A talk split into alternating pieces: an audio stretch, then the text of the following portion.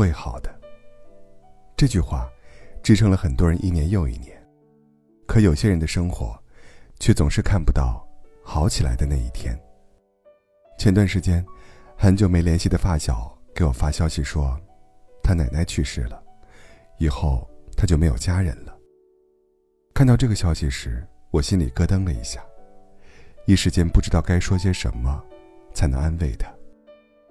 在我认识的所有人中，他大概是最命苦的一个。父亲在他小学四年级时出车祸去世了，没过一年，妈妈也离开了，留下他和奶奶两个人。相依为命。在我对死亡还没有什么概念时，他就已经亲眼见证了两次，而且还是自己最亲的人。那种悲痛，大概只有经历过的人才能懂得。我时常觉得，命运对他真的是很不公平，让他吃了太多人没吃过的苦，却没有尝过大多数人都尝过的甜。小时候，别人家孩子放学了就到处跑着玩他放学了，则是去地里帮奶奶除草种菜。别人家小孩逢年过节都有新衣服穿，他的衣服几乎都是各家亲戚穿剩下的。别人家小孩被欺负时，都会去找大人告状，他受了委屈，就一个人躲在墙角哭。可即使这样，后面的命运也没有善待他。初中毕业后。他为了挣钱，选择辍学，跟着亲戚去外地打工。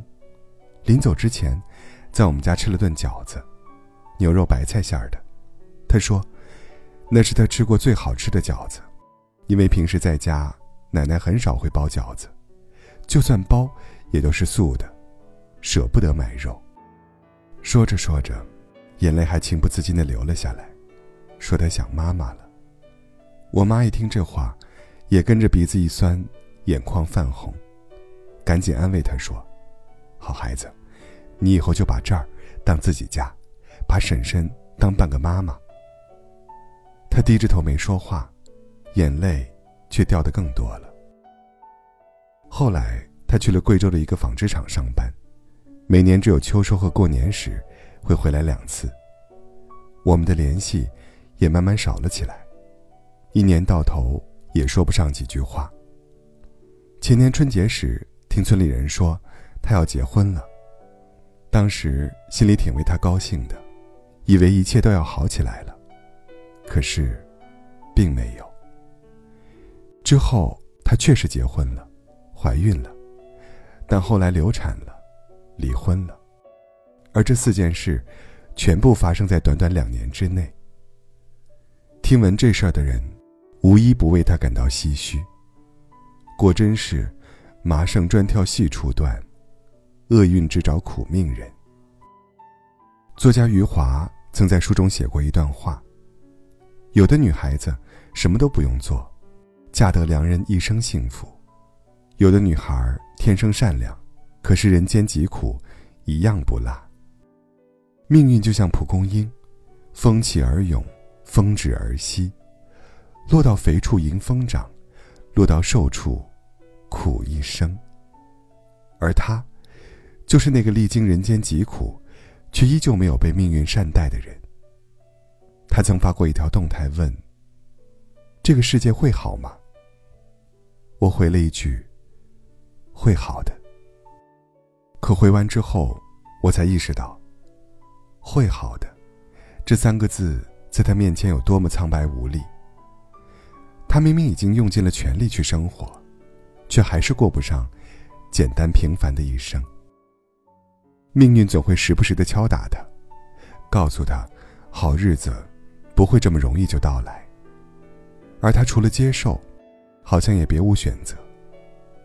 真不知道，以后的他要多幸福，才能配得上这三十年的颠沛流离。我想。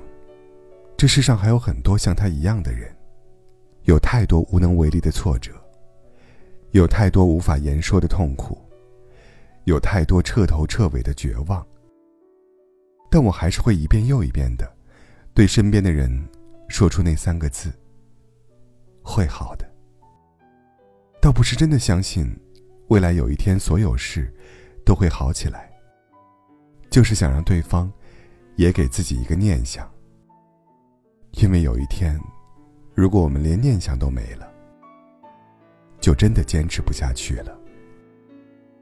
成年人的悲伤，不像小孩子丢了一根棒棒糖，它就像掉进了海里，你在里面挣扎多久，发现还是一样，四周一片汪洋。可即使这样，我们还是要拼了命的，在汪洋里往前游啊！因为只要生活还在继续，就还有一丝丝上岸的希望。而放弃。就一定会被无边的黑暗一点一点吞噬掉。